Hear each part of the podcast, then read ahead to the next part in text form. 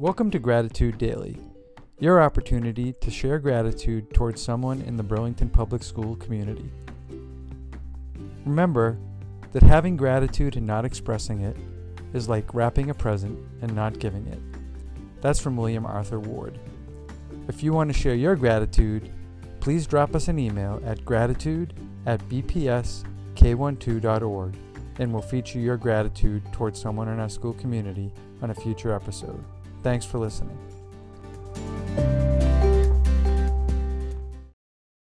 Today's Gratitude Daily goes out from the Superintendent of Schools and the School Committee to Reverend Angela Wells Bean, Lucy Damiani, Nancy Todd, and anyone else from the Congregational Church who is involved in the summer reading program at the Lord Byron Apartments.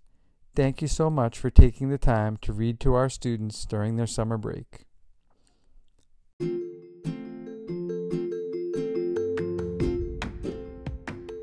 That does it for episode 5 of Gratitude Daily. Thanks for listening.